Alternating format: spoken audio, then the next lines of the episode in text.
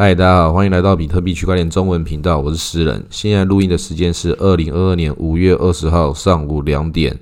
好，比特币的价钱来到了三万点，以太币的价钱两千点。哎，我们今天的那个特别节目是我们是有干爹的。我们今天来介绍一个干爹香水——天堂费洛香法老王永生香水。它还有出一个香氛，可以让你安装在车上。它还有不同的这个不同的香气，那这种东西最重要的一个想法是，它是一个最底层的一个必需品。为什么呢？因为它介于实用以及浪费之间。因为它跟口红一样，都是一种轻度的奢侈品，它很容易作为一个大家去把它讲说是观察一个经济指标的一个想法。因为你买不起其他更贵的包包啊、车子，那你就把它变成香水、口红这种东西，它可能也算是一种你可以去思考的方向。就这种求偶经济，它到底跟我们这个市场有什么关系？啊，五二零这个游戏，它是不是只有台湾才会发生？我不知道这个在世界上其他华文地区有没有这个谐音梗。虽然很多那个交不到女朋友的愤青都会在那个网络上面讲说。各种的这种爱情节日，只是商人要割你韭菜的各种手法，但实际上很多这种爱情韭菜都是自己自愿被割的啊。像是买车子，这肯定就是为了要 为了求偶嘛。很多人就觉得有一台车觉得很帅，或是工作需要，但很多人其实不需要的。如果你真的要帅的话，买个表也可以很帅。但是买车，它也有其他可以自我说服的各种理由。那除了工作以外，最底层的这个需求一定就是跟求偶有关。所以，当你已经买了车，你要先承认自己的这个底层事实。那现在就可以买个香氛，让这件事情把它变成一个更完整的一个逻辑循环。钱已经花了，已经买了负资产了，一定要让这个负资产变得更帅、合理。我就是可以，我就是要表达我这种好好生活的这种生活态度。你这样就是帅，这就是你的空间，你的车啊，这种对求偶多少会有帮助吧？这种装备学的事情，打电动之前，不管你的技术好不好，先把装备的这个逻辑搞清楚，这个是玩所有游戏里面最底层的思维。可是这种玩游戏变攻略方式，又变成一种很奇怪的事情，因为你是不是这个时代，大家讲求的是效率？还是这个体验的过程，还是这个当时相遇的那个那一那一个瞬间，那一个感觉，就像是五月二十七号，金星跟月亮他们在我们地球这边也会交汇，我们可以看到它那边在一起。所以有些人说这个好像这个月食，小时候以为月食很稀有，跟日食一样，很都很稀有，都是天有异象。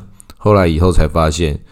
原来那个月食其实常常发生，甚至有时候它发生了，那个没有哪个天文学家跟你讲的时候，你甚至不知道它就在你眼前。那你觉得它很稀有，实际上也还真的很稀有，因为也不是天天发生。所以这种就跟你各种命中注定的一些巧合一样，它一定会发生。那其实只是巧合，就像是我这几天。看到了一个迷因图，上面写着“月食”，有的时候已经发生了，你甚至都不会发现它。那个他只是想说这件事情，就是我刚刚讲的那一段话。然后下面有个留言就很奇怪：“先生，我们这里是温蒂汉堡。”我到现在刚好看到五月二十七号会有这个新闻的时候，我才突然感觉这种各种的巧合。仔细想想，好像有点了解了。其实我现在还是不知道温蒂汉堡那个是什么意思，但是我觉得蛮屌的。现在看起来这种巧合，就是刚刚讲它不大不小，但它是必然发生的巧合。我也不会因为看到这样就觉得，哦，那我是不是应该就要吃汉堡，或是是不是要找一个叫温蒂的来追一下，来产生你这个人生之中这种彼得潘的想法？因为这个。彼得潘跟温蒂，它就是一个我们小时候看的卡通的，可能是第一个元宇宙吧。里面傻傻金粉这些人全部都飞起来了，就像是光一样，在这个以太空间之中飘来飘去。看那个人在走，要在跑。那里面就算是元宇宙一样是有海盗的。那迪士尼有另外一个海盗系列，就是这个强尼戴普强哥，也是在爱情上面受了很多伤啊。那我真的很推荐强尼戴普有一部电影叫做《密窗》，超级好看，好看到我已经忘了剧情了。我只记得它是一个犯罪嫌疑片，我也忘了谁到底是凶手。所以这部片超赞的，我可以再体验一遍。然后强尼戴普他自己是说，他电影他都从来不会自己去看，或许连他自己也不知道这个密窗里面他到底那个发生了什么剧情。因为这导演都很厉害，都会拍个好几遍，就连演员自己都可能不太知道这个结局。所以这个世界所有一切都是被演算出来的，所有你看到的星星，所以所有你遇到的人。它都是这个说的随机性里面的一部分。那可能你遇到这些事情的时候，它都有一定的几率，就像是两个胖子，他们很可能都一样喜欢麦当劳，那就成为他们的命中注定吗？他们最喜欢的是什么？我最喜欢的是肯德基蛋挞。然后两个人觉得，对我也很爱蛋挞。然后两个人觉得他们相爱是一件命中的巧合。肯德基这个蛋挞也不出了，但这种公关印象，它一定是那个要重新开一个专门卖蛋挞的，要不然才不会特别拿出来讲这种套路。这个就他要演的话，我们就一起跟他鼓掌；不然的话，人家真的到时候跟你来个情绪勒索，看被你们看穿了，我就故意真的不卖了。我是觉得不会来这招啦，应该不会有人真的跟钱过不去。但这个不好说啊，有时候有钱人真的要在这种很奇怪的地方搞这种任性的时候，真的是不怕你给他三颗星，不怕你给他两颗星呢，很讨厌呢。像之前那个照烧猪肉堡，干就没了，我觉得干那超好吃的，真的敢说没就没，好屌！连薯饼上次也来一次，这次说薯条没有，我觉得都是在演戏啦，总不可能汉堡王最后说那个华宝也没有了。你看这集不小心就被这个命中注定注定的这个温蒂汉堡连续讲了好几次汉堡，然后这些厂商都没有给我们叶配，然后，真正叶配给我们的是那个天堂飞洛香，但现在这些汉堡就是完全占据了这些频道的这个尺度，为什么？因为人类最需要满足的就是吃，可能我讲到这里的时候，可能我觉得我饿了吧，反正说我们会花钱的地方，不外乎这些事情了。那这个最基础的这个底层思维，就是黄赌毒、吃喝求偶各种这种事情，还有我们人类的所有这个七宗罪的这些恶，它是一种经济循环。像如果那个小时候高中教官就讲说，那个叫我们不要那个随便交女朋友，去那个到哪公园散步，有些小混混在那边抽爱情税啊。我想说，看什么是情是爱情税啊，好好笑。长大之后才发现，这是教官在讲笑话，啊交到女朋友没有那么容易啊。然后更大的笑话是，真正的爱情税是谁来抽的？是我们的政府。我前几个月有知道跟朋友聊到一件事情，就是要是你国民年金之前没有缴的话，然后你要结婚的对象，你的配偶，最重要跟你一起承担这个你没有。为国民所付出的这个责任，这个爱情税是政府跟你酌量收取呀。你愿意为了你的另一半付出一个爱情的代价到多少代价？那这没有办法，谁谁知道啊？因为他政府啊，他跟你抽什么税都一定可以找到各种方式啊。但是有些东西你要不要接受它，还是要把它当做一个合理的标准，让你去考验你的爱情啊？给你心中自己设定一把尺，政府逐渐在格式化我们这个这个台湾的百姓，大家都要把自己作为这个台积电相关产业的一部分的这个台湾人民做一个思考方向，因为你要有台积电的这种思维，政府才会去给你一个相对应的尊重，因为那是我国政府近年来最大的政绩。所以台积电本来它优秀是它自己优秀，但是政府就是自己要打勾勾，自己一定要把全台湾的人都觉得说你一定要这样，房地产也要变那样，他们一定要把台积电的事情跟房地产的东西，就是一直要去蹭台积电怎样厉害，政府要就要从上面一直挖肉吃，然后就跟那个股票市场里面一样，照样在搞，跟着外资一起搞。然后台积电的所有员工也都觉得说，我们都很习惯了，没有关系，因为我们好好的、老实的做自己的事情，我们一样也是在帮助大家，也是为了自己更好。哦，这种很优秀，这种就是台积电优秀的地方，但是没有办法让别人来蹭你嘛。像是很多人讲说，那个台积电是回收业者，为什么？因为专收很多的那些垃圾啊。他们讲的为什么是这样讲？是因为真的。很多人因为台积电的优秀，一直把这个东西去占便宜，这种东西我们就看到是这个世界上的缩影，然后政府带头。那这个事情可以感谢政府啦，就是要是你们夫妻关系不好的话，你们不缴国民年金，政府促成你们尽早离婚。一只羊可以剥两只毛。那我觉得还是可以讲啦，毕竟爱情的代价也是要一个标准，所以用国民年金来。当做一个标准的话，是可以参考一下。这个国家的爱情税要怎么改制？我觉得有很多方法啦。政府想要抽税这件事情都可以理解，但是可以设计的好一点。这个用国民年金的方式，我们要么讲说它是很下一盘大棋，但是作为一个低阶人口的这个割除计划，是不是这样？我不知道。这我们以农立国啊，那他这种割法可能割的很不好，会。搞到很多人，反正它是一个趋势。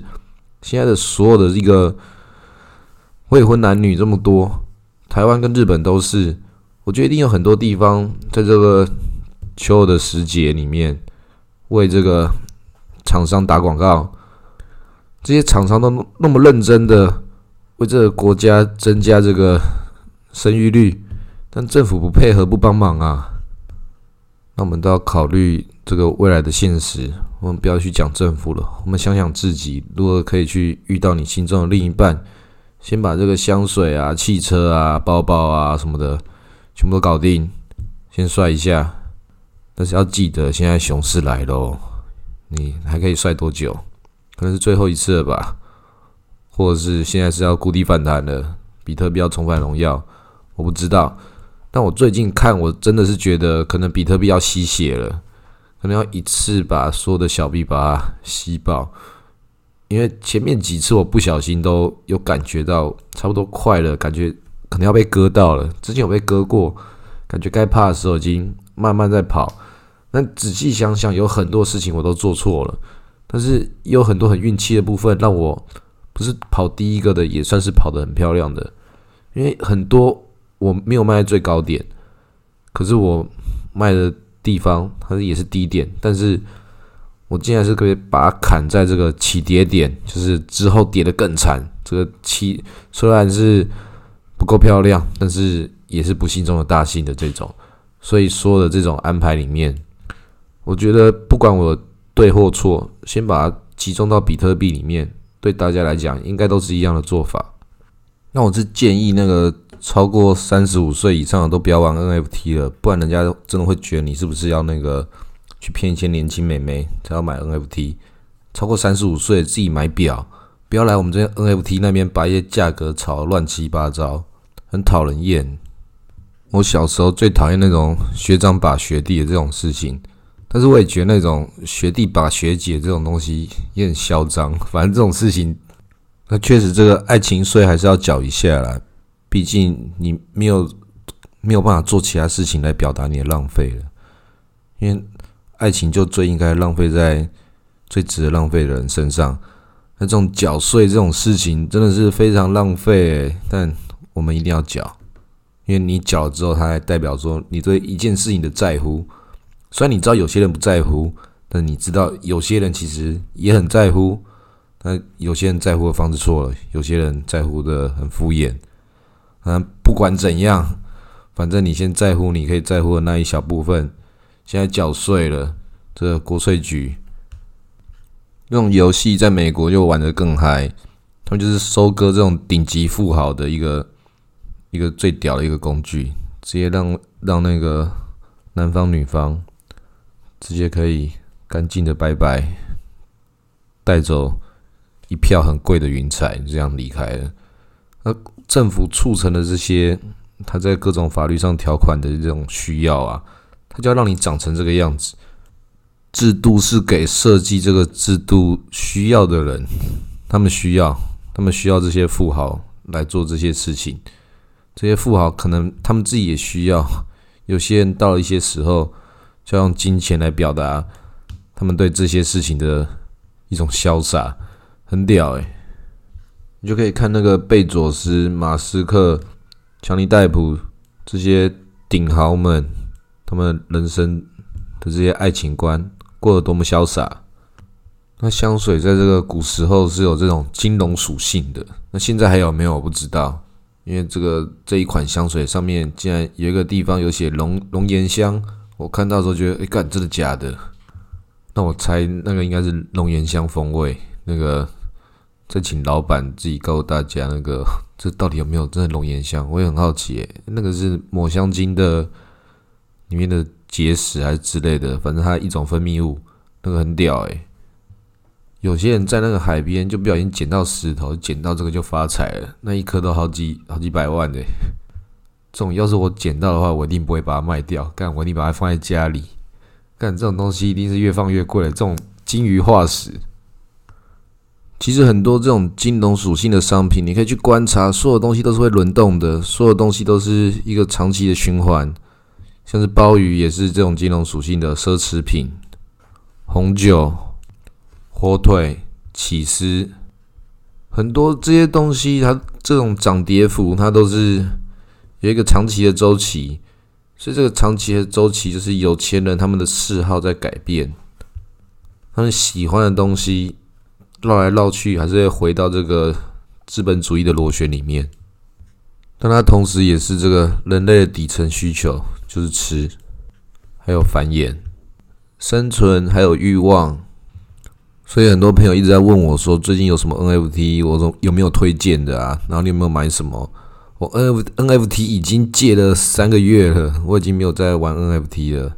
我现在完全就连以太币全部卖光了。我已经有跟大家说明过这些理由，其实就是以太币在跟你玩一场爱情的游戏，很暧昧啊，它会不会让你赚钱？反正很多奇奇怪怪的人在上面，大家的观念跟我们小时候想的都不太一样啊。